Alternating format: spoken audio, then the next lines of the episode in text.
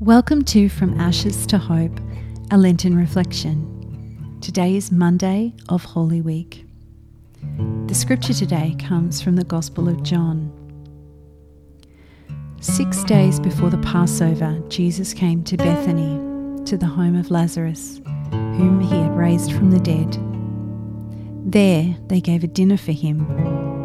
Martha served, and Lazarus was one of those at the table with him. Mary took a pound of costly perfume made of pure nard, anointed Jesus' feet, and wiped them with her hair. And the house was filled with the fragrance of the perfume. Mary of Bethany, the woman who dared to sit at the feet of Jesus while her sister was serving, Luke 10 38 to 42, is also the one whose intuition about what was about to happen to Jesus is in today's text inspired to tend to him in preparation for his burial. In both scenarios, there were those who were not happy. In the scene from Luke 10, it is Martha who raises the concern.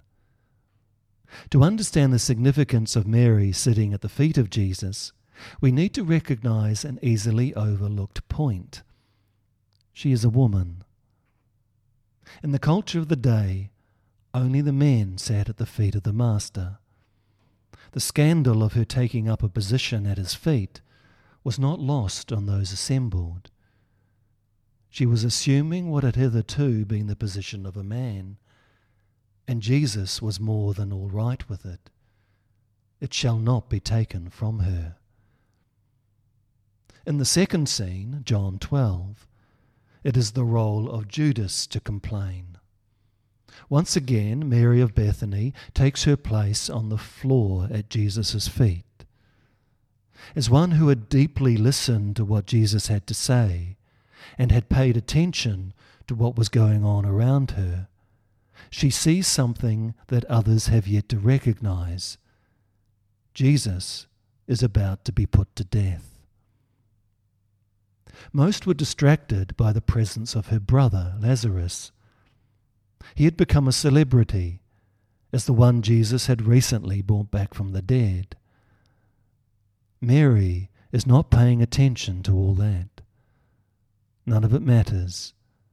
She is solely focused on Jesus, and in doing so, calls us to do the same. As Pope Francis wrote, Jesus experienced total abandonment in a situation he had never before experienced in order to become one with us in everything.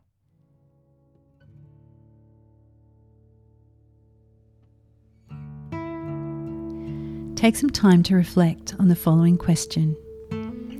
Mary is one who listened deeply to what Jesus has to say. How do I listen to what Jesus has to say? Let's pray.